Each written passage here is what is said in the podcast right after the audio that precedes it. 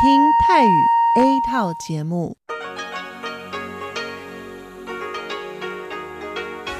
ที่นี่ สถานีวิทยุเรดิโอไต้หวันอินเตอร์เนชันแนล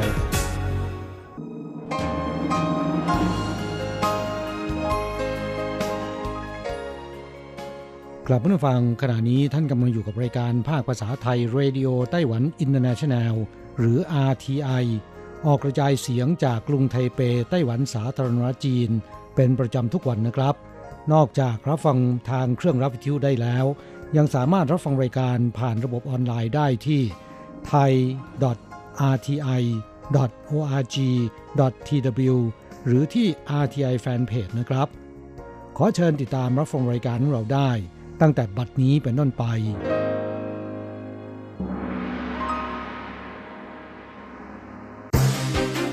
ลำดับแรก ขอเชิญติดตามรับฟัง ข่าวประจำวัน สวัสดีค่ะ คุณผู้ฟัง RTI ที่เคารพทุกท่านขอต้อนรับเข้าสู่ช่วงของข่าวประจำวัน จากสถานีวิทยุ Radio Taiwan International ในวันพฤหัสบดีที่ 2 พฤษภาคมพุทธศักราช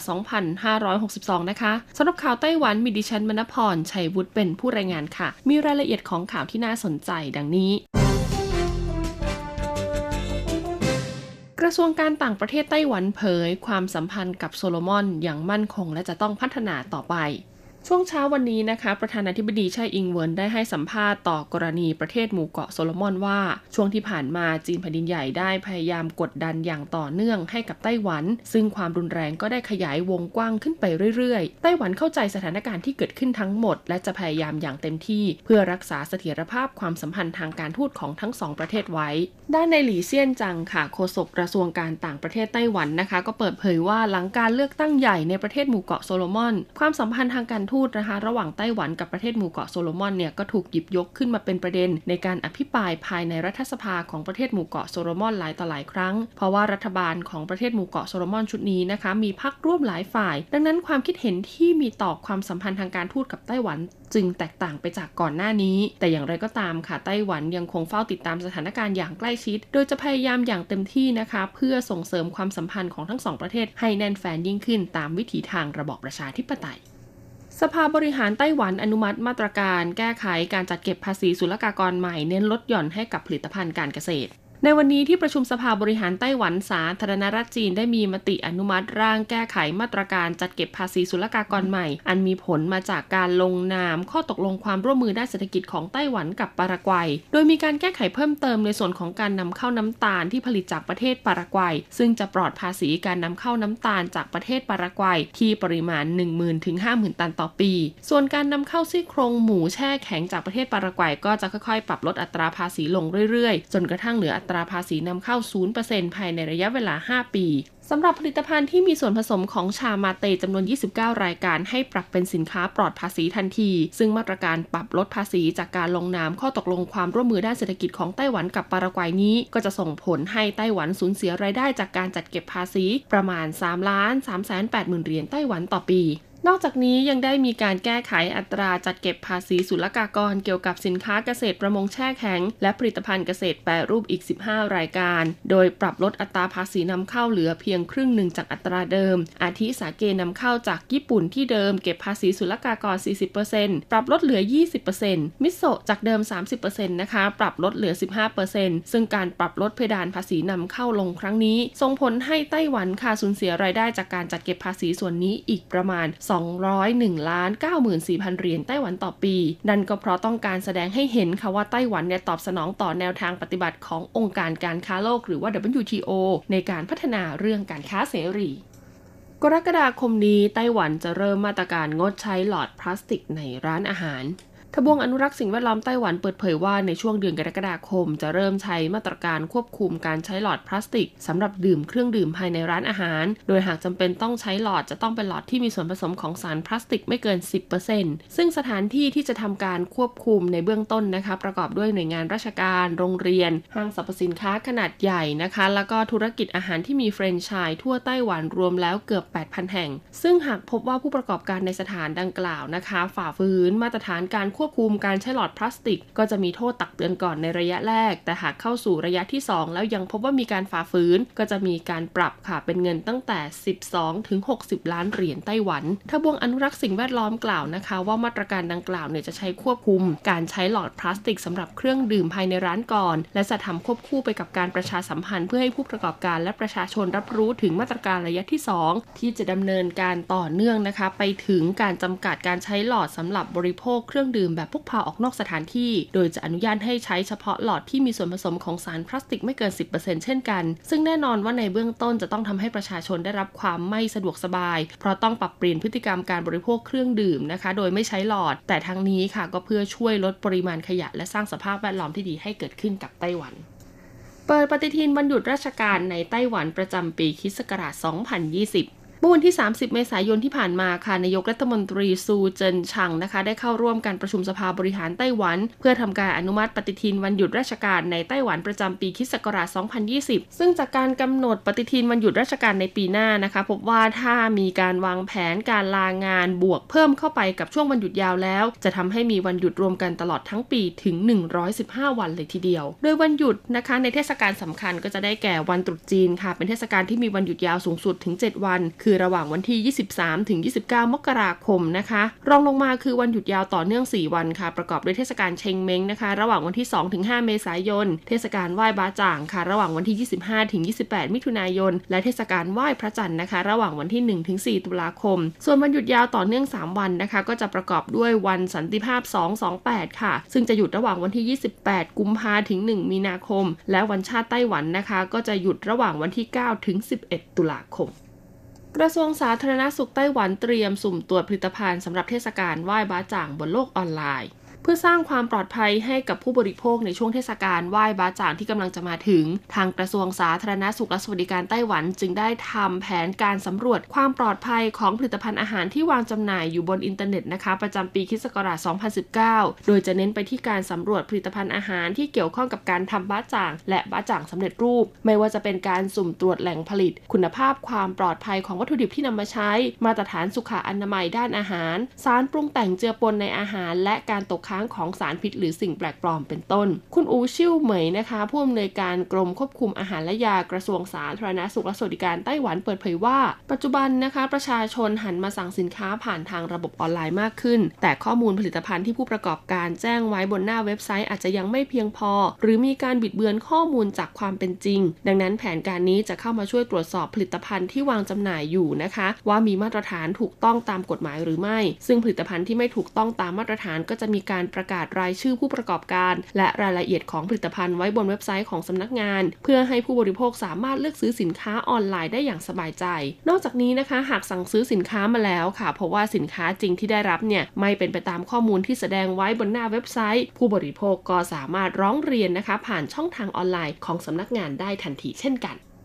และข่าวไต้หวันข่าวสุดท้ายในวันนี้นะคะ เป็นเรื่องราวของสถานีเกษตรไถหนันค่ะ เพราะว่าล่าสุดนะคะ สถานีเกษตรไถหนันเนี่ยเขาก็เตรียมจัดงานแสดงสินค้าเกษตร โดยปีนี้เนี่ยเน้นพืชจำพวกแตงค่ะ ในวันเสาร์ที่ 4 พฤษภาคมนี้นะคะ สถานีวิจัยและส่งเสริมการเกษตรเขตไถหนันค่ะ จะจัดงานแสดงสินค้าภาคเกษตรกรรมจำพวกผักและผลไม้ โดยการจัดงานครั้งนี้นะคะ จะเน้นไปที่พืชจำพวกแตง ที่มีการวิจัยพัฒนาและเพาะปลูกอยู่ภายในสถานีแห่งนี้ อาทิแตงกวานิ้วมือนะคะ ที่พบเห็นได้ยากตามท้องตลาดทั่วไป แตงกวาสองสีค่ะที่ครึ่งหนึ่งเนี่ยจะเป็นสีเขียวอีกครึ่งหนึ่งเนี่ยเป็นสีขาว หรือจะเป็นแตงกวาที่สามารถนำมารับประทานแทนผลไม้ ซึ่งได้รับความนิยมมากในช่วงก่อนหน้านี้โดยหวังว่าประชาชนที่มาเข้าชมงานนะคะ จะได้รับรู้และเข้าใจถึงความก้าวหน้าของนวัตกรรมด้านเกษตรกรรม และความหลากหลายของผลิตภัณฑ์ทางการเกษตรที่สามารถเพาะปลูกได้ในเขตพื้นที่นครไถหนัน คุณเจิ้งหลงรุ่ยค่ะผู้อำนวยการสถานีวิจัยและส่งเสริมการเกษตรนครไถหนันนะคะ กล่าวว่า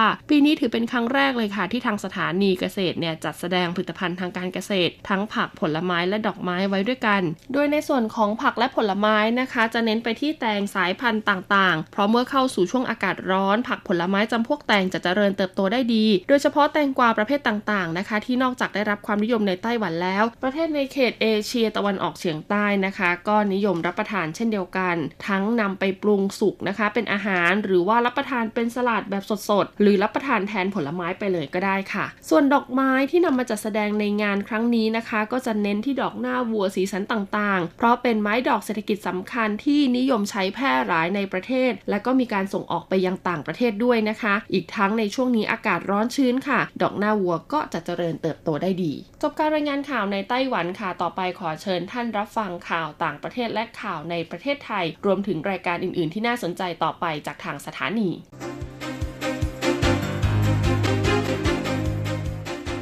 ต่อไปขอเชิญฟังข่าวต่างประเทศและข่าวจากเมืองไทยค่ะ สวัสดีค่ะ คุณผู้ฟังที่เคารพ ช่วงของข่าวต่างประเทศและข่าวในเมืองไทยรายงานโดยดิฉันการจยากริชยาคมค่ะ ข่าวต่างประเทศสำหรับวันนี้นั้นเริ่มจากข่าว อินเดียอพยพประชาชนเกือบ 8 0 0 0 0คน ก่อนพายุไซโคลนพัดกระนำสำนักอุตุนิยมวิทยาอินเดียรายงานว่า พายุไซโคลนฟานิจะพัดขึ้นฝั่งในบ่ายวันศุกร์ที่ 3 พฤษภาคมนี้ ใกล้เมืองปูรี เมืองศักดิ์สิทธิ์ของชาวฮินดู ด้านเจ้าหน้าที่ทางการอินเดียเปิดเผยว่า ได้อพยพประชาชนบริเวณชายฝั่งตะวันออกของประเทศไปยังพื้นที่ปลอดภัยแล้วประมาณ 780,000 คน จากอย่างน้อย 13 เขต นอกจากนี้ยังมีการจัดเตรียมที่พักประมาณ 1,000 แห่ง เพื่อรองรับประชาชนผู้ประสบภัยกว่า 1 ล้านคน พายุไซโคลนฟานี้จะเป็นพายุลูกใหญ่ที่สุดที่พัดกระหน่ำภาคตะวันออกของอินเดียในรอบเกือบ 20 ปีที่ผ่านมา ขณะนี้เคลื่อนตัวอยู่ในอ่าวเบงกอล ห่างจากทะเลชายฝั่งประมาณ 450 กิโลเมตรกำลังเคลื่อนตัวมุ่งหน้าไปทางตะวันตก คาดว่าความเร็วลมสูงสุดใกล้ศูนย์กลางอยู่ที่ 180-190 กิโลเมตรต่อชั่วโมง และลมกระโชกแรงสูงสุด 200 กิโลเมตรต่อชั่วโมง เทียบเท่ากับพายุเฮอริเคนระดับ 3-4 ข่าวต่อไปโบสถ์คาทอลิกในศรีลังกายกเลิกแผนจัดศาสนพิธีทันที หลังมีคำขู่โจมตี โบสถ์คาทอลิกในศรีลังกายกเลิกแผนการจัดศาสนพิธีในวันอาทิตย์ที่ 5 พฤษภาคมนี้ ภายหลังมีคำขู่ว่าจะมีการโจมตีศาสนสถานอย่างน้อยสองแห่ง เดิมพระคาร์ดินัลมัลคอมรันจิต Archbishop แห่งโคลัมโบ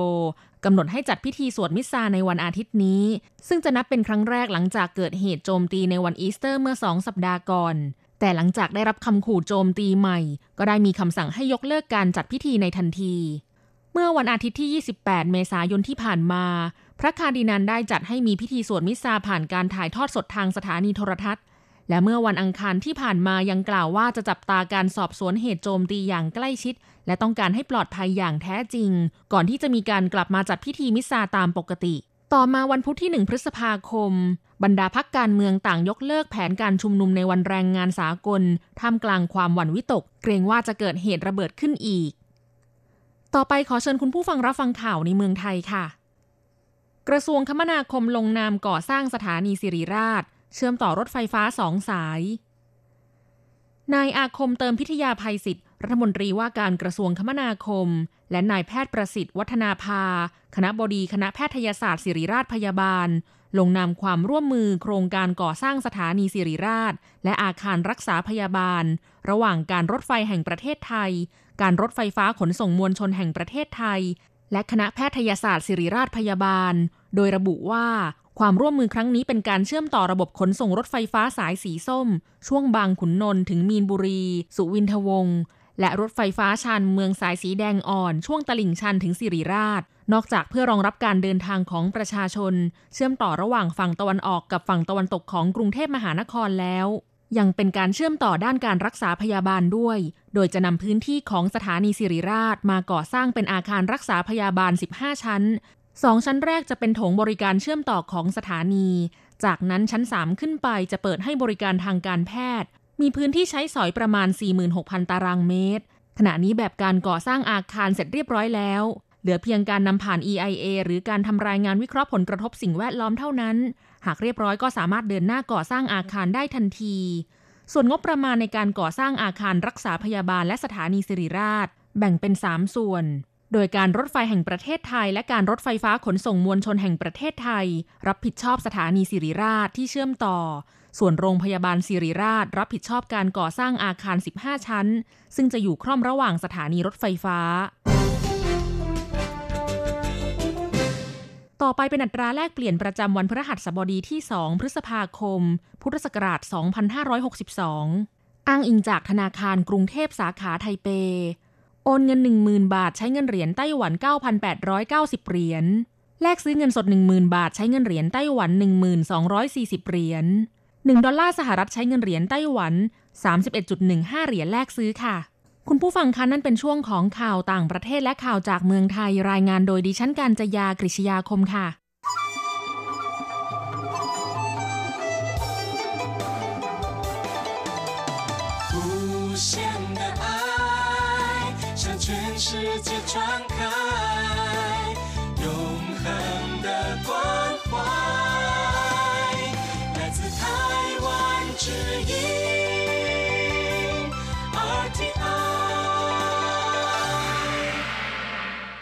ครับคุณครับขณะนี้คุณกำลังติดตามรับฟังรายการภาคภาษาไทยจากสถานีวิทยุ RTI ซึ่งส่งกระจายเสียงจากกรุงไทเป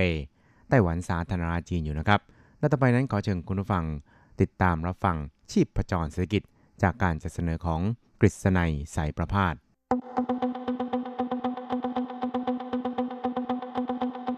เศรษฐกิจก้าวไกลประชาสุขสันต์จับชีพประจรเศรษฐกิจสู่บันไดแห่งความผาสุก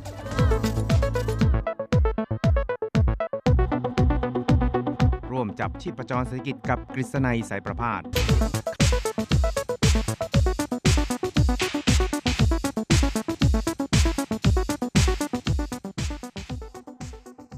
สวัสดีครับคุณผู้ฟังที่รักและเคารพทุกท่านครับ ผมกฤษณัยสารพาดก็กลับมาพบกับคุณผู้ฟังอีกครั้งหนึ่งครับ ในช่วงเวลาของชีพประจรเศรษฐกิจครับ ก็พบกันเป็นประจำทุกสัปดาห์นะครับ ในค่ำวันพฤหัสแล้วก็เช้าวันศุกร์3 ครั้งด้วยกันครับ ก็จะนำเอาเรื่องราวความเคลื่อนไหว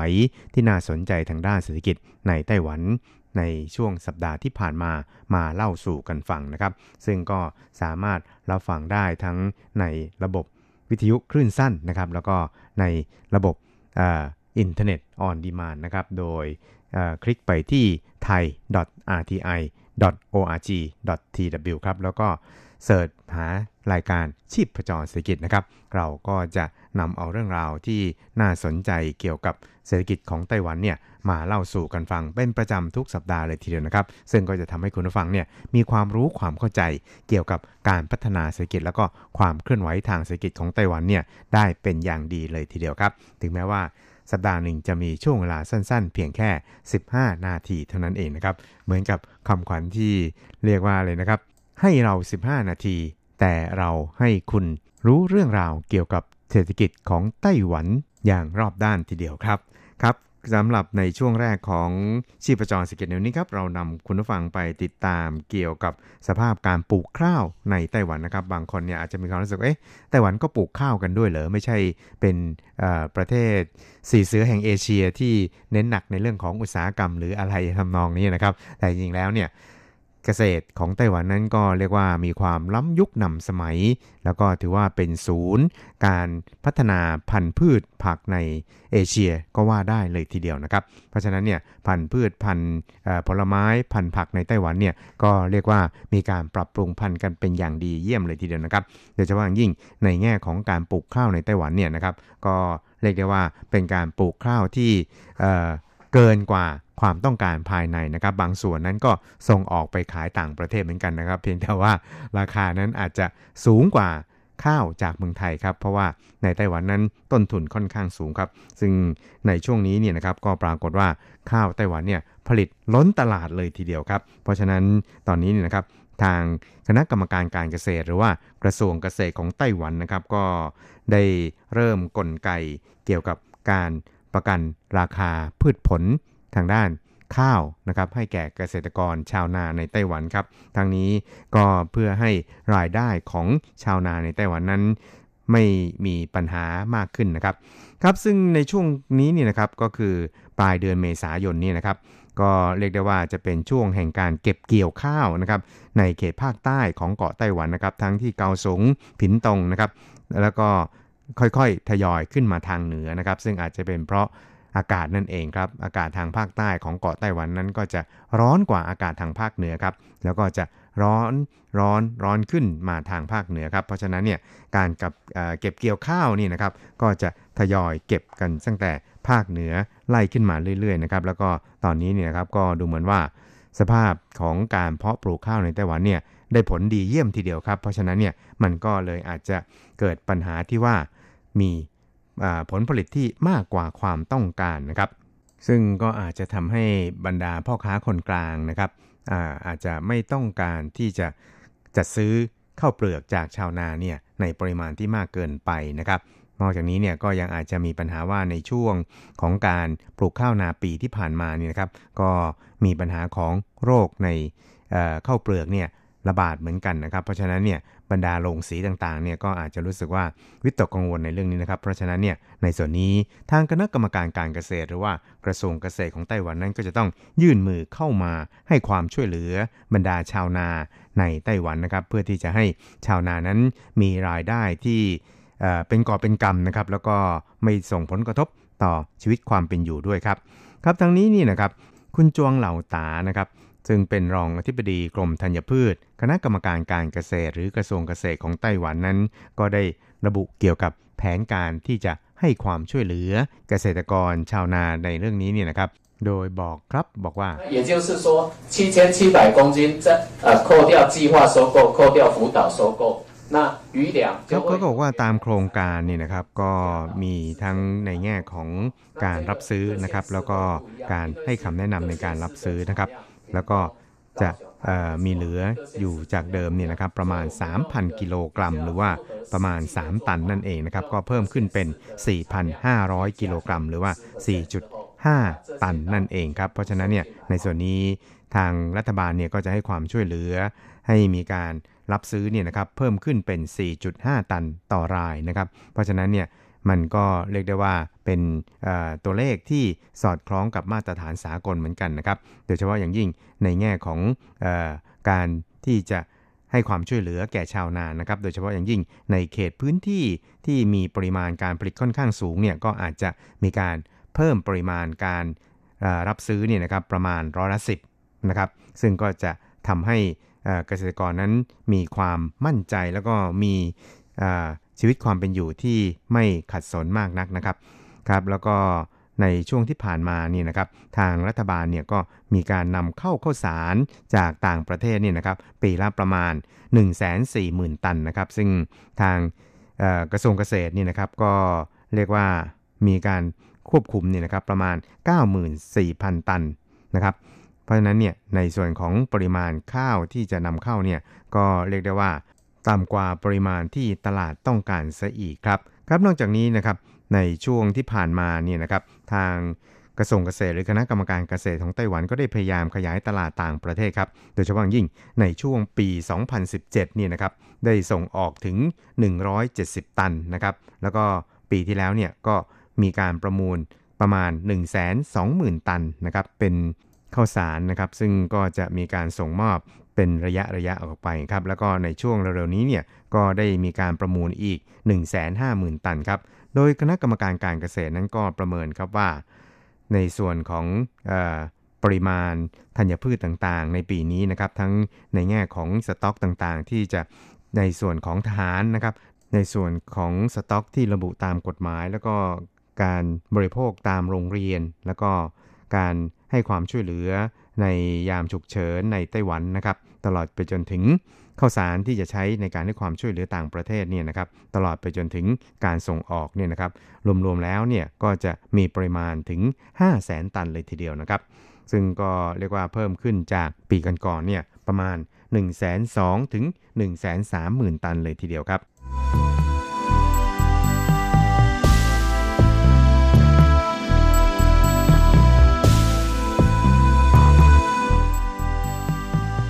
ครับอีกเรื่องครับเราไปดูเกี่ยวกับการยื่นมือให้ความช่วยเหลือทางด้านการแพทย์ แก่ประเทศพันธมิตรของไต้หวันนะครับ นั่นก็คือประเทศปารากวัยครับ ซึ่งการให้ความช่วยเหลือทางการแพทย์นั้นก็ไม่ได้หมายความว่าเป็นเพียงแค่การส่งแพทย์เนี่ยไปให้อ่อการตรวจวินิจฉัยโรคหรือว่าไปรักษาโรคในประเทศ ที่เป็นพันธมิตรของไต้หวันนะครับ แต่ว่าเป็นการให้ความช่วยเหลือ เพื่อให้ประเทศต่างเหล่านี้สามารถยืนอยู่บนลำแข้งของตัวเองได้ครับ ซึ่งในการให้ความช่วยเหลือคราวนี้นะครับก็เป็นการให้ความช่วยเหลือปรับปรุงคุณภาพ การบริการทางด้าน การแพทย์และสาธารณสุขในประเทศปารากวัยครับซึ่งแต่เดิมเนี่ยนะครับผู้ป่วยในปารากวัยหรือว่าชาวบ้านทั่วไปในปารากวัยนี่นะครับจะต้องไปรอเข้าคิวเพื่อรับการรักษาพยาบาลในโรงพยาบาลต่างๆเนี่ยนะครับประมาณ 4 ชั่วโมงขึ้นไปนะครับ ซึ่งก็เรียกว่าเป็นการเสียเวลาเป็นอย่างยิ่งนะครับ แล้วก็ถือได้ว่าเป็นการสร้างความเสียหายทางเศรษฐกิจไม่น้อยเลยทีเดียวนะครับ เพราะว่าเวลา 4 ชั่วโมงเนี่ยนะครับแทนที่จะสามารถนำเอาไปใช้ในการเพิ่มกำลังผลิตต่างๆ ได้ดียิ่งขึ้นนี่นะครับ แต่กลับต้องมานั่งรอหมอ ที่อาจจะใช้เวลาวินิจฉัยโรคเนี่ยเพียงแค่ 10 หรือ 15 นาทีเท่านั้นเองครับกลับต้องใช้เวลาที่ มากกว่าหลาย 10 เท่าเลยทีเดียวครับครับเพราะฉะนั้นเนี่ยทางในส่วนของไต้หวันเองครับก็ยื่นมือไปให้ความช่วยเหลือปรับปรุงการบริการเหล่านี้นะครับ ซึ่งก็ทำให้ผู้ป่วยในปารากวัยเนี่ยนะครับลดเวลาในการรอเข้าคิว หาหมอเนี่ยนะครับเหลือเพียงแค่ 2 ชั่วโมงเท่านั้นเองครับ ซึ่งก็เรียกได้ว่าเพิ่มประสิทธิภาพของการรักษาพยาบาลในปารากวัยเนี่ยให้ดียิ่งขึ้นเลยทีเดียวนะครับ ซึ่งจากตัวเลขเนี่ยนะครับที่ทางฝ่าย กระทรวงสาธารณสุขของไต้หวันเนี่ยนะครับก็ได้มอบหมายให้โรงพยาบาลคาเท่ในไต้หวันนะครับ ไปให้ความช่วยเหลือปรับปรุงระบบการบริการเหล่านี้นะครับ ใน 3 จังหวัดสำคัญแล้วก็ใน 32 โรงพยาบาลต่างๆครับ ก็ปรากฏว่าในแต่ละวันนี่นะครับสามารถรับผู้ป่วยได้เพียงแค่ 200 คนเท่านั้นเองครับ แต่ว่าพอใช้ระบบดังกล่าวเข้าไปแล้วนี่นะครับ สามารถให้บริการแก่ผู้ป่วยได้มากขึ้นประมาณ เป็น 360 คนครั้งครับก็จะเห็นได้ว่าเวลาในการนั่งคอยนั่งรอหมอเนี่ยนะครับ ก็ลดลงอย่างมากเลยทีเดียวครับ เพราะฉะนั้นเนี่ยก็คิดว่าในหลายประเทศเนี่ยนะครับ ก็น่าจะมาศึกษาวิธีการนะครับ แล้วก็การบริการทางด้านการแพทย์โดยเฉพาะอย่างยิ่ง การลดเวลาการนั่งรออยู่ตามโรงพยาบาลต่างๆ ให้มีประสิทธิภาพมากยิ่งขึ้นนั่นเองครับ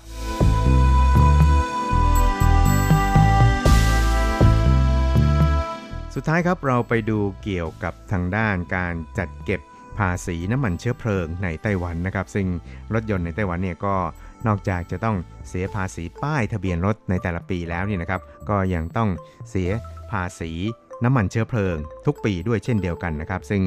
ในช่วงที่ผ่านมาเนี่ยครับก็ปรากฏว่าจะต้องมีการจัดส่งใบเรียกเก็บค่าภาษีน้ำมันเชื้อเพลิงให้กับ ผู้เป็นเจ้าของรถยนต์ต่างๆนะครับจำนวนประมาณ 21 ล้านคันนะครับทั้งรถยนต์แล้วก็รถจักรยานยนต์ครับแต่ว่าเพื่อเป็นการกระตุ้นนะครับให้ผู้ที่เป็นเจ้าของรถเหล่านี้เนี่ยนะครับชำระภาษีเหล่านี้เนี่ยนะครับก่อนกำหนดนะครับคือก่อนวันที่ 20 พฤษภาคมซึ่งเดิมเนี่ยก็จะให้เจ้าของรถเนี่ยนะครับจ่ายภาษีเหล่านี้ในช่วงปลก่อนปลายเดือนกรกฎาคมเนี่ยนะครับถ้าหากว่า นำภาษีเหล่านี้ไปชำระผ่าน APP หรือว่าแอปของทางกรมการขนส่งทางบกก่อนวันที่ 20 พฤษภาคมนี้แล้วเนี่ยนะครับ ก็จะมีสิทธิ์ชิงรางวัลต่างๆ มากมายเลยทีเดียวนะครับ เพราะฉะนั้นเนี่ยนะครับการจัดโปรโมชั่นดังกล่าวครับก็ถือได้ว่าเป็นอีกไอเดียหนึ่งนะครับของทางกรมการขนส่งทางบกของไต้หวันครับ เพราะว่าพิจารณาแล้วนะครับ ถ้าหากว่ามีการชำระภาษีเหล่านี้ล่วงหน้านี่ก็จะทำให้ทางกรมการขนส่งทางบกเนี่ยสามารถประหยัดค่าใช้จ่ายต่างๆ ไปได้ถึงประมาณ 150 ล้านเหรียญไต้หวันเลยทีเดียวนะครับ เพราะว่าจะต้องมีการจัดส่งใบเรียกเก็บนี่นะครับจำนวนถึง 21 ล้านใบนะครับ แต่ละใบเนี่ยมีต้นทุนประมาณ 7 NT ครับ เมื่อคูณไปแล้วเนี่ยก็ตกประมาณถึง 150 ล้าน NT ทีเดียวครับ เพราะฉะนั้นเนี่ยนะครับในช่วงถ้าหากว่า สามารถที่จะชำระภาษีเหล่านี้ได้ก่อนเวลาวันที่ 20 พฤษภาคมนะครับก็จะมีสิทธิ์ชิงรางวัลนะครับจำนวนถึงรางวัลแรกเนี่ยก็ 30,000เหรียญไต้หวันนะครับแล้วก็รางวัลที่2เนี่ย10,000เหรียญไต้หวัน แล้วก็รางวัลย่อยๆอีกประมาณ 2,000 เหรียญไต้หวันนะครับก็เรียกได้ว่าเป็นแรงดึงดูดพอสมควรเลยทีเดียวนะครับ เพราะว่าการจ่ายภาษี น้ำมันเชื้อเพลิงเหล่านี้นะครับไหนๆก็ต้องจ่ายแล้วถ้าจ่ายล่วงหน้าไปสักประมาณเดือน 2 เดือนเนี่ยก็คงไม่เป็นไรกระมังนะครับ แถมยังมีโอกาสคว้ารางวัลอีก 30,000 ซึ่งมากกว่าภาษีที่ชำระไปซะอีกครับ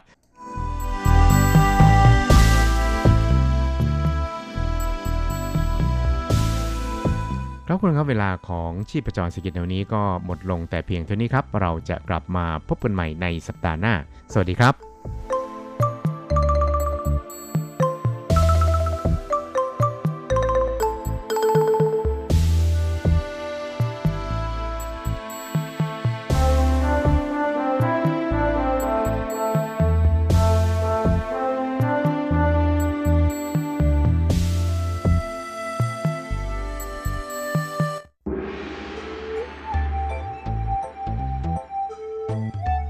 ถึงโลกจะหมุนไว RTI ก็หมุนทัน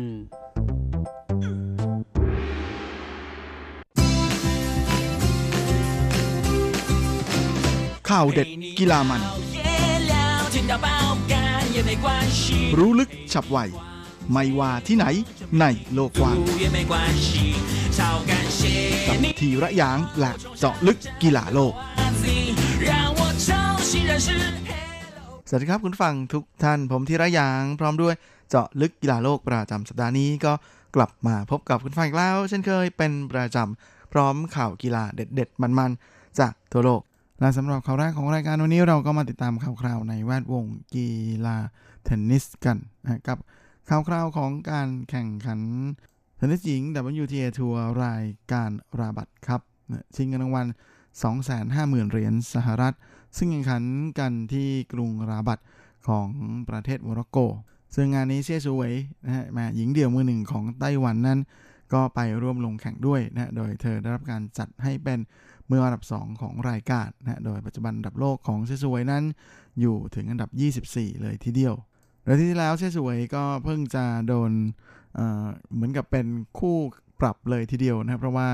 เจอกันหลายครั้งมากเลยในปีนี้ก็คือสาว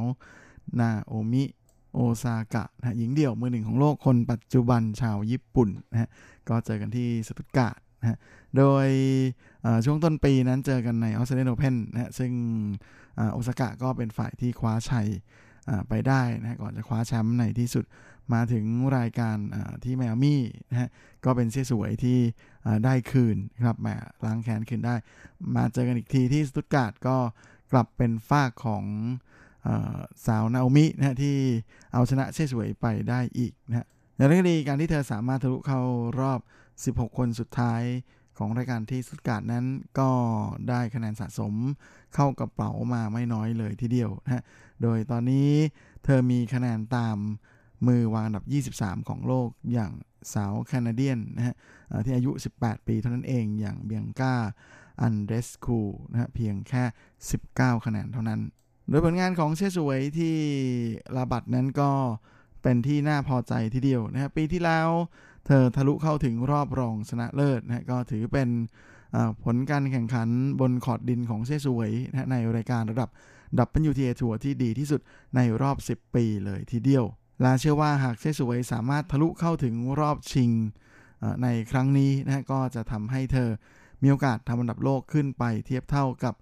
อันดับที่เธอเคยทำได้ดีที่สุดนะฮะก็คืออันดับที่ 23 เมื่อวันเดือนกุมภาพันธ์ของปี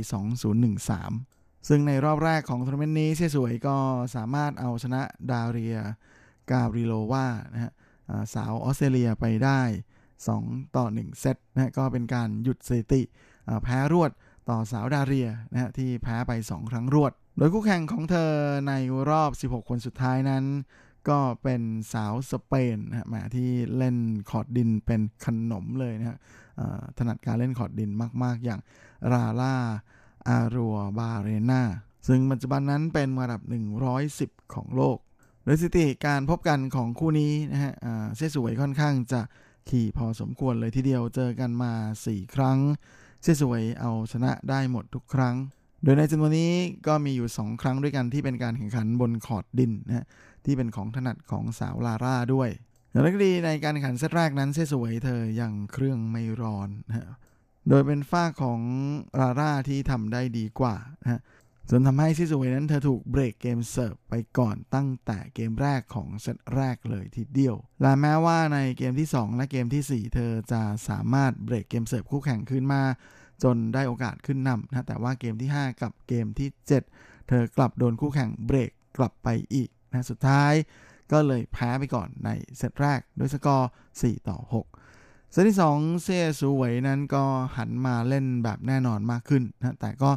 ยังไม่สามารถหยุดฟอร์มการเล่นอันร้อนแรงของคู่แข่งได้นะเป็นฝ่ายที่ถูกเบรกเกมเสิร์ฟไปก่อนอีกแล้วนะเหมือนกับเซตแรกเลยทีเดียว แล้วก็เป็นฝ่ายที่ต้องตามคู่แข่งห่างถึง 1 ต่อ 4 เลยนะฮะหลังจบ 5 เกมแรก อย่างไรก็ดีหลังจากนั้นเซสวยเธอก็ฮึดขึ้นมานะฮะแล้วก็ไล่จี้ทำคะแนนจนคู่แข่งนั้นถูกเธอเบรกเกมเสิร์ฟคืนมาได้หมดเลยนะฮะแถมเธอยังเบรกกลับคืนมาได้มากกว่าที่เสียไปด้วยนะก็เลยเก็บเซตที่ 2 มาครองได้ด้วยสกอร์ 7 ต่อ 5 เซตที่3ก็เลยเป็นอะไรที่มาต้องมาตัดสินกัน ซึ่งเธอก็ได้จังหวะออกนำไปก่อนนะฮะใน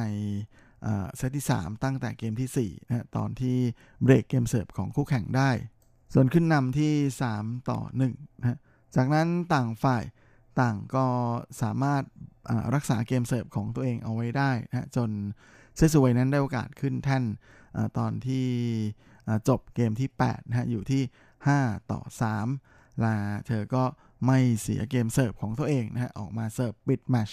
ได้สำเร็จนะฮะด้วยสกอร์ 6 ต่อ3นะฮะจบการขันเธอก็เลยเอาชนะคู่แข่งไป 2 ต่อ 1 เซตนะทะลุเข้าสู่รอบ 8 คนสุดท้ายต่อไป โดยใช้เวลาในการแข่งขันรวมทั้งสิ้น 1 ชั่วโมงกับอีก 58 นาทีนะมาเกือบเกือบจะ 2 ชั่วโมงเลยทีเดียว โดยคู่แข่งที่จะต้องเจอกันในรอบ 8 คนสุดท้ายนั้นเนื่อดูจากสายการเล่นแล้วนะก็น่าจะเป็นสาวมือดีจากอังกฤษนะโจฮันนาคอนตา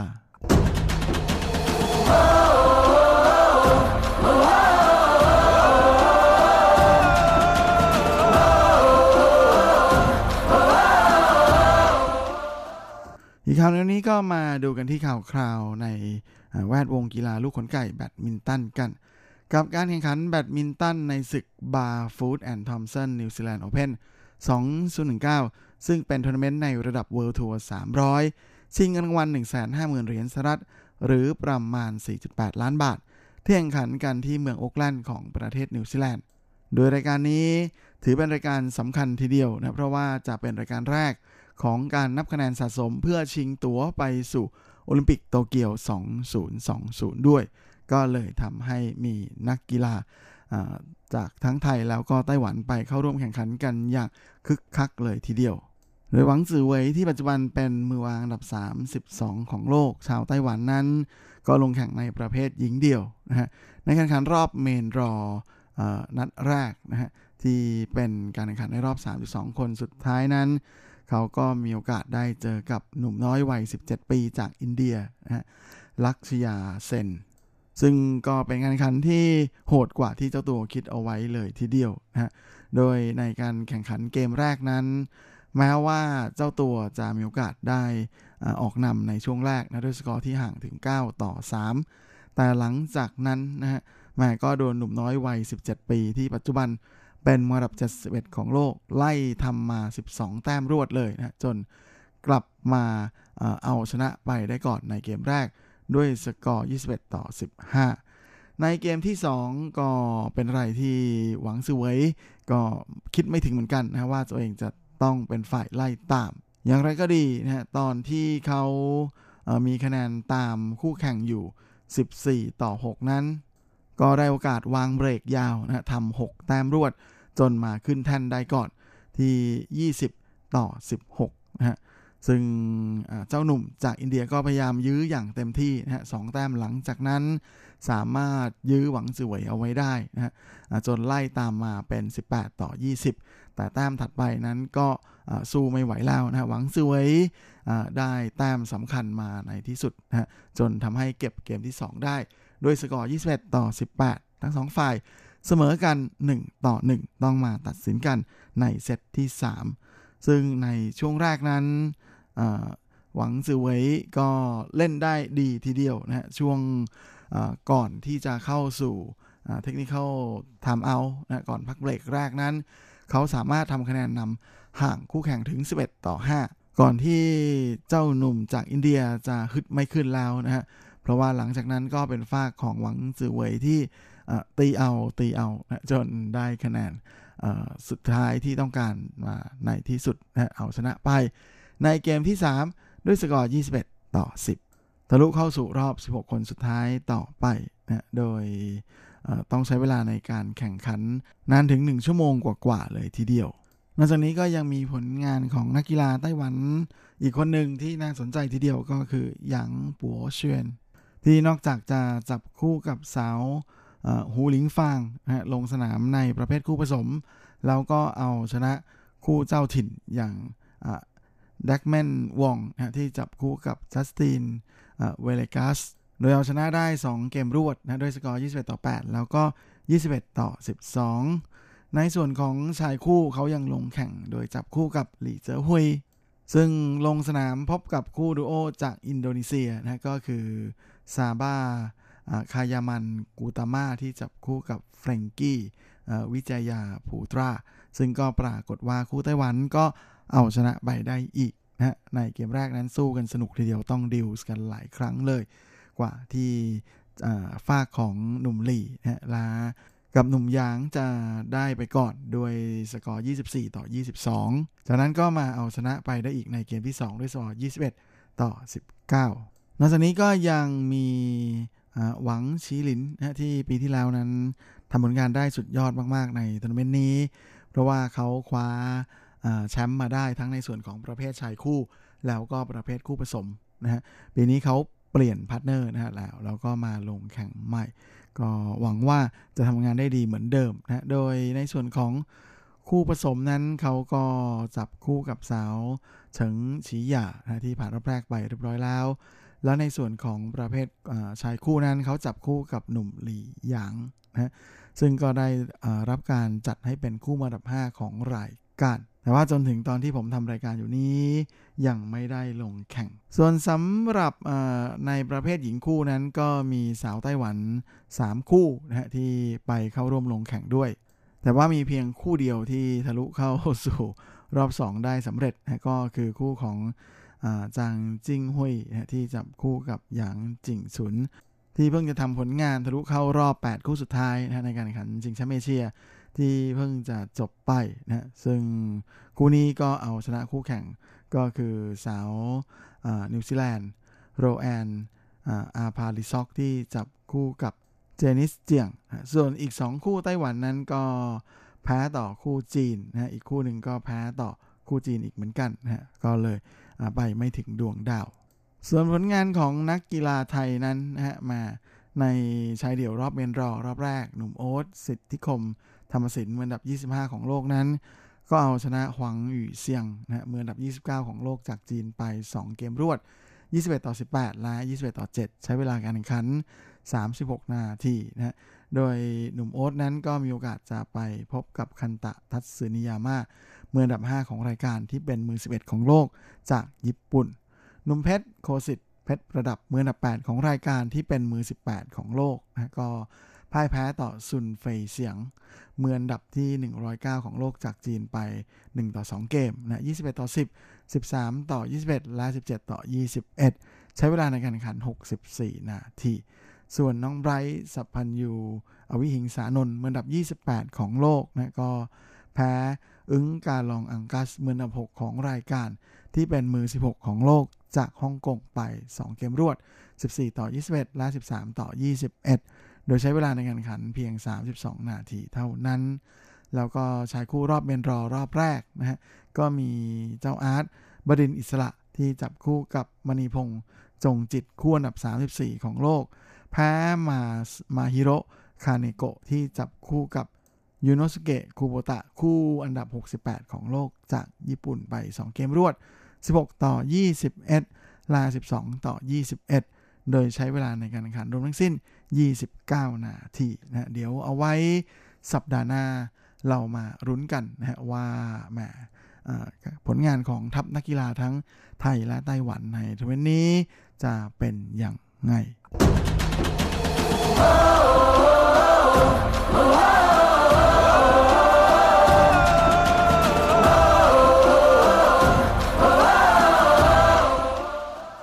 และสำหรับวันนี้เวลาของรายการก็หมดลงสแล้วนะผมก็คงจะต้องขอตัว ขอลาไปก่อนด้วยเวลาเพียงเท่านี้เอาไว้เราค่อยกลับมาพบกันอีกครั้ง อาทิตย์หน้าเช่นเคยในวันและเวลาเดียวกันนี้ ส่วนสำหรับวันนี้ขอให้ทุกท่านโชคดี มีความสุขสุขภาพแข็งแรงกันทุกหน้าทุกคนเฮ้งๆและสวัสดีครับ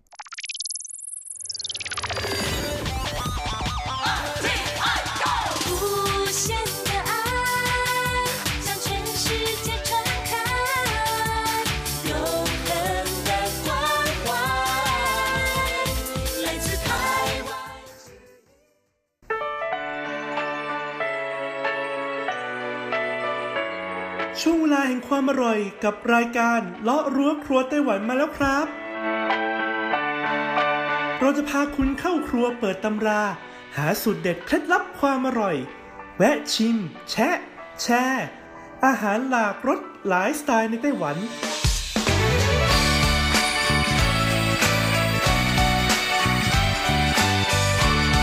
ที่มาพร้อมกับไอเดียสร้างสรรค์และสุขภาพ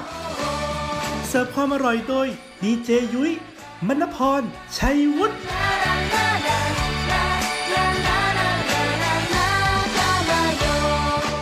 สวัสดีค่ะ คุณผู้ฟังอทีไอที่คารพทุกท่านขอต้อนรับเข้าสู่รายการเลาะรั้วครัวไต้หวันค่ะ รายการที่จะนำเสนอเรื่องราวของความอร่อยที่เกิดขึ้นในไต้หวันนะคะดำเนินรายการโดยดิฉันดีเจยุ้ยมณพรชัยวุฒิค่ะสำหรับเรื่องราวความอร่อยของเราในสัปดาห์นี้นะคะ ก็ต่อเนื่องมาจากสัปดาห์ที่แล้วค่ะ หากใครจำได้นะคะ ว่ายุ้ยเนี่ยได้เปิดหัวเรื่องไว้คือ แบบว่ายิ่งใหญ่อลังการมากๆนะคะ เพราะว่าหัวเรื่องของเราก็คือเหล้าไต้หวันคุณภาพขับแก้วค่ะ ซึ่งเหล้าในที่นี้เนี่ยไม่ได้หมายถึงเหล้าที่เป็นแบบว่าสีน้ำตาลน้ำตาลอย่างเดียวนะ ในความหมายของยุ้ยก็คือเครื่องดื่มที่มีแอลกอฮอล์ภายใต้การผลิตแบรนด์ไต้หวันแท้ๆนะคะ นั่นหมายความว่าวัตถุดิบ กระบวนการการผลิตนะคะ ตั้งแต่เริ่มต้นไปจนกระทั่ง แพ็คบรรจุนะคะ เป็นผลิตภัณฑ์ 1 ชิ้นออกมานะคะทำในไต้หวันทั้งหมดค่ะ มีแค่อย่างเดียวที่จะทำในต่างประเทศก็คือส่งออกไปขายอย่างต่างประเทศนะคะ แล้วก็หาตลาดในต่างประเทศด้วย ซึ่งคราวที่แล้วเนี่ยยุ้ยก็ได้พูดถึงไวน์แดงค่ะไวน์ที่ทำจากองุ่นนะคะ ทั้งองุ่นขาวแล้วก็องุ่นแดง ภายใต้แบรนด์ที่มีชื่อว่าสู้เซิงจิ๋วจวงค่ะคุณผู้ฟัง ดังนั้นในสัปดาห์นี้นะคะ มาดูกันต่อดีกว่าว่าถัดจากเครื่องดื่มประเภทไวน์แล้วนะคะ ต้องบอกเลยว่าเป็นเครื่องดื่มที่ไฮโซมากๆ ดิฉันเองเนี่ยเคยดื่มนะ ก็ด้วยความที่อายุก็ไม่ได้น้อยแล้วนะคะ ก็สามารถดื่มเครื่องดื่มแอลกอฮอล์ได้ค่ะ เคยดื่มอยู่แต่ก็รู้สึกว่าไวน์เนี่ยไม่ใช่ทางที่ถนัดสักเท่าไหร่ แต่บางคนก็บอกว่าไวน์ด้วยความที่มันจะมีส่วนผสมของผลไม้นะคะ อย่างองุ่น ซึ่งต้องบอกเลยว่ามีวิตามินดีนะคะ แล้วก็มีวิตามินอะไรหลาย ๆ อย่างรวมอยู่ ดังนั้นบางคนเนี่ยถ้าธาตุหรือว่ากรุ๊ปเลือดของเขาเนี่ยมีความสมดุลกับเครื่องดื่มประเภทนี้นะคะ ก็คือตัวไวน์นี่นะดื่มแล้วเนี่ยก็จะมีโอกาสเป็นยาที่ช่วยบำรุงการไหลเวียนของโลหิตได้อีกด้วยละค่ะ นอกจากนี้นะคะ หากใครนะดื่มเครื่องดื่มแอลกอฮอล์แล้วเห็นว่าตัวเองหน้าแดงนะคะ บอกเลยนะคะว่าอันนั้นนะไม่ได้หมายความว่าเลือดของคุณกำลังสูบฉีด แต่นั่นหมายความว่าระบบเลือดของคุณเนี่ยไม่สามารถกำจัดความเป็นพิษของแอลกอฮอล์ได้ค่ะ ความเป็นพิษของแอลกอฮอล์ก็เลยซึมเข้าสู่กระแสเลือดแล้วก็แสดงออกมาทางผิวหนัง ดังนั้นอย่าเข้าใจผิดเด็ดขาดเลยนะนักดื่มทั้งหลาย และที่เราย้ำอยู่ตลอดเวลาค่ะ การที่เราแนะนำเบียร์เหล้านะคะ หรือว่าวิสกี้ไวน์อะไรต่างๆ ในไต้หวันเนี่ยนั่นก็ต้องการให้เห็นว่าไต้หวันเนี่ยเขามีการส่งเสริมในเรื่องของอุตสาหกรรมด้านนี้ด้วยนะคะ นั่นก็เพื่อความเป็นสากล แต่ถ้าคุณจะดื่มแล้วก็ขอให้ทุกท่านดื่มอย่างมีสติอ่าเมาไม่ขับไม่ทะเลาะวิวาทไม่ใช้ความรุนแรง และไม่สร้างความเดือดร้อนให้ต่อตัวคุณเอง ทรัพย์สินและคนอื่น ๆ ด้วยนะคะ ด้วยความปรารถนาดีจาก RTI จริง ๆ ค่ะอ่าเตือนก็เตือนกันไปเรียบร้อยแล้วนะคะดังนั้นเราไปฟังกันต่อดีกว่าค่ะว่า มีเครื่องดื่มชนิดไหนภายใต้แบรนด์ไต้หวันที่น่ารู้จักกันอีกบ้าง ช่วง เปิดตำรา ความอร่อย เครื่องดื่มต่อมาที่เราจะพูดถึงนะคะ ก็คือวิสกี้ค่ะคุณผู้ฟังต้องบอกเลยนะคะว่าผู้ผลิตสุราไต้หวันเนี่ยใช้ความพยายามอย่างมาก ในการพัฒนาการผลิตวิสกี้ค่ะ แล้วก็ค้นพบว่าอากาศร้อนเนี่ยไม่เพียงพอจะช่วยให้สามารถผลิตนะคะ fortified wine ได้ดีเท่า แต่ยังเปรียบเสมือนแสงนำทางให้กับอุตสาหกรรมวิสกี้ของไต้หวันเช่นเดียวกันวิสกี้นะคะมีต้นกำเนิดจากที่ราบสูงในสกอตแลนด์ค่ะ ปัจจุบันแหล่งผลิตวิสกี้สำคัญนะคะ 5 อันดับของโลกเนี่ยตั้งอยู่ในเขตหนาวทั้งสิ้นเลย ไม่ว่าจะเป็นสกอตแลนด์นะคะ สหรัฐอเมริกา แคนาดา หรือว่าประเทศในเอเชียอย่างญี่ปุ่นเป็นต้นค่ะ วิสกี้คาวาลันของบริษัทคิงคานะคะ นับเป็นวิสกี้ชั้นนำของไต้หวัน ซึ่งในเวลาต่อมาค่ะ โรงงานสุราหนานโถวเนี่ยสามารถผลิตวิสกี้ได้ดีไม่แพ้กัน และก็ขึ้นแท่นเป็นหนึ่งในแหล่งผลิตวิสกี้ชั้นนำของไต้หวันด้วย อย่างไรก็ตามนะคะ เมื่อ 10 กว่าปีก่อนค่ะ คุณหลี่เทียนไฉนะคะ ประธานบริษัทเครือคิงคากรุ๊ปผู้ผลิตเครื่องดื่มและกาแฟกระป๋องของไต้หวันเนี่ยมีความใฝ่ฝันค่ะที่จะผลิตวิสกี้ที่เป็นของไต้หวันแท้ๆ แต่ผู้เชี่ยวชาญด้านวิสกี้นะคะ ทั้งจากสกอตแลนด์และญี่ปุ่นเนี่ยต่างก็มองว่าเป็นไปได้ยากมากๆค่ะ แต่ด้วยความช่วยเหลือของดร.จิมสวอนนะคะ ผู้เชี่ยวชาญด้านวิสกี้ชาวสกอตแลนด์ที่ให้คำแนะนำปรึกษา ก็นำไปสู่การวิเคราะห์วิจัยทางวิทยาศาสตร์ค่ะ เพื่อนำมาตรวจวัดคุณสมบัติของวิสกี้แล้วก็มีการบันทึกข้อมูลตลอดนะคะ ทั้งในส่วนของกระบวนการการผลิตตั้งแต่ระยะเวลาการหมักระดับอุณหภูมิที่สูงขึ้น รวมถึงลักษณะภูมิอากาศ คุณภาพน้ำและก็อุณหภูมิเฉลี่ยรายปีของเมืองอีหลันค่ะ ซึ่งเป็นที่ตั้งของโรงงานผลิตสุราคาวาลานั่นเอง ก่อนที่จะนำไปวิเคราะห์เปรียบเทียบกับโรงงานสุราในสกอตแลนด์นะคะ แล้วนำมาปรับปรุงวิธีการในแต่ละขั้นตอน ภายใต้สภาพอากาศที่เรียกว่ากึ่งเขตร้อนเช่นนี้ ก็มักจะส่งผลให้วิสกี้ที่เพิ่งผ่านการกลั่นออกมา เกิดปฏิกิริยากับถังไมโอกที่ใช้บ่มค่ะ ปัญหาดังกล่าวถือว่ามีความท้าทายมากที่สุดนะคะ ในช่วงของกระบวนการการผลิต ซึ่งผลที่ออกมาปรากฏว่าเกินความคาดหมายของใครหลาย ๆ คนเลยค่ะ เพราะว่าสภาพภูมิอากาศแบบร้อนชื้นของไต้หวันเนี่ยกลับช่วยย่นระยะเวลาการบ่มนะคะ โดยใช้เวลาเพียง 5 ปี และก็นับเป็นลักษณะเด่นของวิสกี้ไต้หวันหรือว่าวิสกี้คาวาลันค่ะ นอกจากนี้นะคะวิสกี้คาวาลันเนี่ยยังถือเป็นการลบล้างความเข้าใจผิดของผู้บริโภค ที่เชื่อว่าคุณภาพของวิสกี้เนี่ยจะต้องขึ้นอยู่กับระยะเวลาในการบ่มอีกด้วย คุณจางอี้หลันนะคะ บอกว่าบ่อยครั้งเลยค่ะในการประกวดระดับนานาชาติวิสกี้ไต้หวันที่ได้รับการบ่มมาประมาณ 5-6 ปี มักถูกกรรมการเข้าใจผิดโดยเชื่อว่าเป็นวิสกี้ที่ได้จากการบ่มในโรงงานสุราของสกอตแลนด์มานาน 20-30 ปีนะคะ และหลังจากที่กวาดรางวัลมาได้จากการส่งวิสกี้เข้าประกวด ในเวทีระดับสากลก็ทำให้วิสกี้คาวาลันของไต้หวันเนี่ยเริ่มถูกจับตามองจากวงการสุราทั่วโลกเลยทีเดียว ตำแหน่งที่ตั้งของโรงงานสุรานะคะ อยู่ที่อำเภอหยวนซันเมืองอีหลันค่ะ ก็ถือเป็นหนึ่งในข้อได้เปรียบนะคะ เพราะว่านอกจากอากาศที่ร้อนอบอ้าวในช่วงฤดูร้อนแล้ว หน้าหนาวที่นี่ก็จะมีอากาศแบบหนาวชื้นเช่นเดียวกัน อุณหภูมิสูงนะคะ ก็ช่วยกระตุ้นให้ถังไม้โอ๊กเนี่ยปลดปล่อยสีและกลิ่นออกมา ความชื้นนะคะก็มีส่วนช่วยค่ะในการทำให้เกิดปฏิกิริยาออกซิเดชันควบคู่ไปกับการทำปฏิกิริยาภายในนะคะ ระหว่างการบ่มภายใต้สภาพภูมิอากาศร้อนๆหนาวๆสลับไปมา ที่นี่ยังมีแหล่งน้ำคุณภาพดีนะคะ ซึ่งเป็นแหล่งน้ำที่ไหลมาจากเทือกเขาเชวซันจึงสามารถผลิตสุราให้ได้รสชาติที่นุ่มละมุนนะคะ ศักยภาพของวิสกี้ไต้หวันนะคะทำให้เกิดการขยายตัวในตลาดมากขึ้นค่ะ ส่งผลให้โรงงานสุรานันโถเกิดการปรับตัว โรงงานแห่งนี้ตั้งอยู่ในเขตภาคกลางของไต้หวัน ซึ่งก็เป็นแหล่งเพาะปลูกผลไม้สำคัญ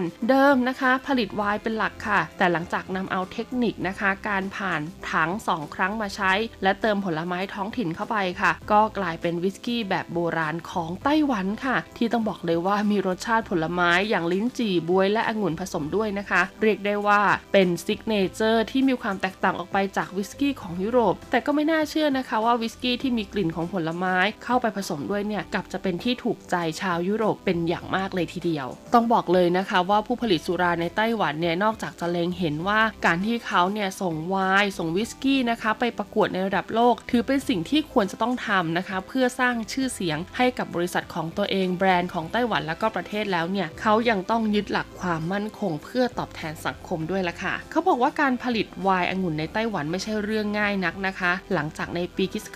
2009 ค่ะ สถานีส่งเสริมและวิจัยการเกษตรนครไถจง ก็สามารถเพาะพันธุ์องุ่นสำหรับผลิตไวน์นะคะ ในชื่อของไถจงหมายเลข 3 ได้สำเร็จ ซึ่งภายหลังนะคะ ก็เปลี่ยนมาใช้ชื่อว่ามู่ซันค่ะองุ่นพันธุ์ดังกล่าวนะคะ จุดประกายความฝันญให้กับคุณหยางเหวินปินค่ะ นักธุรกิจด้านอุตสาหกรรมการเกษตรที่ต้องการผลิตไวน์องุ่น บนพื้นฐานความคิดที่ต้องการคืนกำไรให้สังคม ด้วยความผูกพันที่มีต่ออาชีพของการเป็นเกษตรกรนะคะ เขาจึงได้ร่วมกันก่อตั้งนะคะ องค์กรที่มีชื่อว่า Westone นะคะ Vineyard Estate and Winery ค่ะ หรือภาษาจีนก็คือนะคะเว่ยซื้อตงจิ๋วจวงค่ะ คุณหยางเหรินหยานะคะ เติบโตในต่างประเทศค่ะ ภายหลังนะคะ ก็ถูกคุณพ่อของเขาเนี่ยเรียกตัวให้กลับมาที่ไต้หวัน แล้วก็เข้ารับผิดชอบภารกิจที่ต้องบอกเลยว่ามีความยากลำบากมากนะคะ เดิมเนี่ยตัวเธอนะคะ เคยทำงานอยู่กับบริษัทใหญ่ ๆ ของอเมริกาในรัฐแคลิฟอร์เนียค่ะ เลือกที่จะเริ่มต้นจากฟาร์มตัวอย่างในตำบลผูหลี่เมืองหนันโถงนะคะ เพราะว่าหลังจากกลับมาจากเมืองนอกก็คือเรียกได้ว่า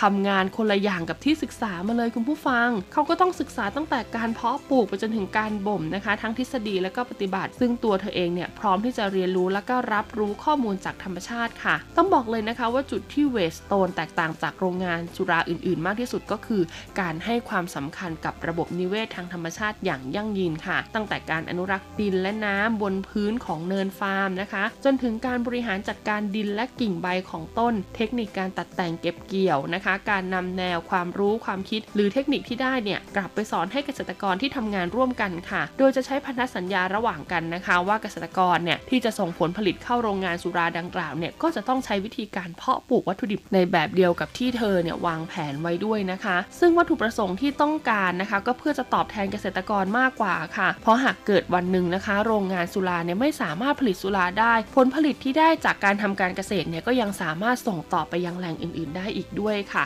คุณหยางเหรินหยานะคะ บอกว่าต้นองุ่นพันมู่ซันนะคะ ที่ปลูกอยู่ในสถานีส่งเสริม และวิจัยการเกษตรไถจงแม้จะมีอายุเพียงแค่ 7 ปี แต่กลับมีลำต้นที่สมบูรณ์แข็งแรงนะคะ แล้วก็มีขนาดของต้นองุ่นเนี่ยที่โตกว่าต้นองุ่นที่ปลูกมานานแล้วกว่า 20 ปี ซึ่งนั่นแสดงให้เห็นนะคะว่าดินที่ใช้ในการเพาะปลูกภายในสถานีแห่งนี้ เริ่มไม่เหมาะสมกับพันธุ์ไม้นะคะ ที่เคยปลูกมาในอดีตค่ะ ดังนั้นการคิดค้นพันธุ์ใหม่ขึ้นมานะคะ ก็จะทำให้เกษตรกรเนี่ยได้ผลผลิตที่ดียิ่งขึ้น การทำเกษตรแบบประณีตที่มีการดูแลต้นตลอดระยะเวลาการปลูกนะคะทำให้องุ่นมู่ซันเนี่ยเริ่มผลิตได้ในปีคริสต์ศักราช2013 ค่ะ แล้วก็มีระดับความหวานอยู่ที่ 15.5 องศาบริกนะคะ แต่ในปีนี้ค่ะบอกเลยว่าระดับความหวานเพิ่มขึ้นเป็น 20 องศาบริกนะคะ แสดงให้เห็นถึงการพัฒนาในช่วงหลายปีที่ผ่านมา และยังทำลายสถิตินะคะ ระดับความหวานทั่วไปขององุ่นค่ะ ที่ใช้ในการทำไวน์ซึ่งปกติแล้วก็จะอยู่ที่ประมาณ 14-15 องศาบริกด้วยนะคะองุ่นพันธุ์ใหม่นี้ก็เปรียบเสมือนพระเอกเลยล่ะค่ะของการผลิตติ้วไวนน์นะคะ ซึ่งเป็นไวน์ที่ไม่มีการผสมน้ำตาล แล้วก็มีความหวานต่ำเมื่อเปิดขวดออกมานะคะ ก็จะได้กลิ่นหอมจากลิ้นจี่และพลัมตามด้วยกลิ่นอ่อนๆของโรสแมรี่และเปลือกมะนาว มูซันนะคะ ถือเป็นองุ่นที่เรียกได้ว่ามีกลิ่นอายของสุราไต้หวันมากๆ และปัจจุบันนี้ก็ยังมีชื่อเสียงเป็นที่รู้จักในระดับนานาชาติอีกด้วย ผลงานอีกชิ้นที่น่าสนใจของเวสโตนนะคะก็คือการนำองุ่นค่ะพันธุ์ Golden Muscat แล้วก็ Black Queen นะคะที่มีความเป็นกรดค่อนข้างสูง มาผลิตเป็น sparkling wine นะคะหรือว่าชี่เพ่าจิ่วค่ะ หรือว่าไวน์แบบฟองนั่นเองเขาบอกเลยนะคะว่าการ sparkling wine แบบดั้งเดิมเนี่ยเป็นเรื่องที่ไม่ง่ายค่ะ โดยเฉพาะในสภาวะที่กำลังมีคู่แข่งยักษ์ใหญ่อย่างฝรั่งเศส ซึ่งเขามีแชมเปญที่ต้องบอกเลยว่ามีชื่อเสียงมาอย่างยาวนานนะคะ แต่ในที่สุดแล้วค่ะต้องบอกเลยว่าความสามารถของคนไต้หวันไม่แพ้ชาติใดในโลกค่ะ sparkling wine ตัวนี้ก็ได้รับการยอมรับจากซอมเมอลิเยร์ค่ะ ผู้เชี่ยวชาญด้านไวน์นะคะ แล้วก็ช่วยทำให้เวสโตนขึ้นเป็นหนึ่งในไวน์ไต้หวันที่วางอยู่ในบรรดาพัตตคารชื่อดังระดับโลกอีกด้วย คุณหยางรินยาบอกนะคะว่านอกจากดินฟ้าแล้วมนุษย์ก็มีความสำคัญเช่นเดียวกัน ภายใต้ชื่อของเวสโตนนะคะทำให้เราค้นพบโอกาสและความเป็นไปได้ในการทำอุตสาหกรรมผลิตไวน์ผลิตวรันดีนะคะ รวมถึงเครื่องดื่มแอลกอฮอล์ต่างๆ ของไต้หวัน ซึ่งจะเป็นตัวอย่างที่สะท้อนให้เห็นว่า หากมนุษย์เรานะคะ ร่วมมือกับธรรมชาติค่ะ ก็คือใส่ใจตั้งแต่การเพาะปลูกวัตถุดิบนะคะ พอวัตถุดิบเจริญเติบโตแล้วนะคะก็เก็บมาแปรรูปนะคะ เป็นผลิตภัณฑ์ ซึ่งกระบวนการขั้นตอนและกรรมวิธีในการทำเนี่ยก็มีความใส่ใจต่อธรรมชาติต่อระบบนิเวศด้วยนะคะ ก็จะทำให้เราเนี่ยสามารถใช้ระบบนิเวศ หรือว่าทรัพยากรที่มีอยู่ในท้องถิ่นได้อย่างสมบูรณ์ และก็สร้างเป็นผลิตภัณฑ์ที่ดีมีคุณภาพ ส่งออกไปให้กับประชาชนอย่างเราๆได้รับประทานกันนั่นเองแหละค่ะเป็นยังไงกันบ้างคะสำหรับเรื่องราวของเครื่องดื่มแอลกอฮอล์ในไต้หวันทั้งไวน์วิสกี้นะคะบรันดีรวมถึง sparkling wine ด้วยนะคุณผู้ฟัง รู้แบบนี้แล้วค่ะต่อไปหากคุณดื่ม เครื่องดื่มแอลกอฮอล์ภายใต้แบรนด์ของไต้หวัน คุณก็จะรู้สึกขนลุกนะคะ ไปกับความที่ต้องเรียกได้ว่ากว่าจะได้ออกมาหนึ่งขวดเนี่ยไม่ใช่เรื่องง่าย ๆ จริง ๆ ค่ะ และก็การดื่มไวน์ของคุณจะไม่ใช่เป็นเพียงแค่การดื่มเพื่อความสนุกสนานอีกต่อไป แต่จะเป็นการดื่มในลักษณะที่ว่าคุณเองก็มีความรู้เกี่ยวกับเครื่องดื่มชนิดนั้นเป็นอย่างดีด้วยนะคะสำหรับวันนี้หมดเวลาของรายการเลาะรั้วครัวไต้หวันแล้วละค่ะพบกันใหม่สัปดาห์หน้ากับเรื่องราวของความอร่อยในไต้หวันที่นี่ลาไปก่อนสวัสดีค่ะแก้วแรกเธอก็ยังดูเข้าจริงแก้วที่สองเธอเริ่มโชว์ของดี ตอนที่เรายืนอยู่ไกลกันแก้วที่สามบรรยากาศเริ่มจะมืดมัวแก้วที่สี่หน้าตาเธอเริ่มน่ากลัวเธอเล่นชนไม่ถอย เมามากแล้วยังนี้ไม่ไหวฉันว่าเธอ ไปพักก่อน กลับไปนอน หาน้ำร้อนกินสักแก้วหนึ่ง ส่วนตัวฉันกำลังดี ก็แค่พอตึงๆ เป็นเพราะฉันไม่เมาเหล้าแต่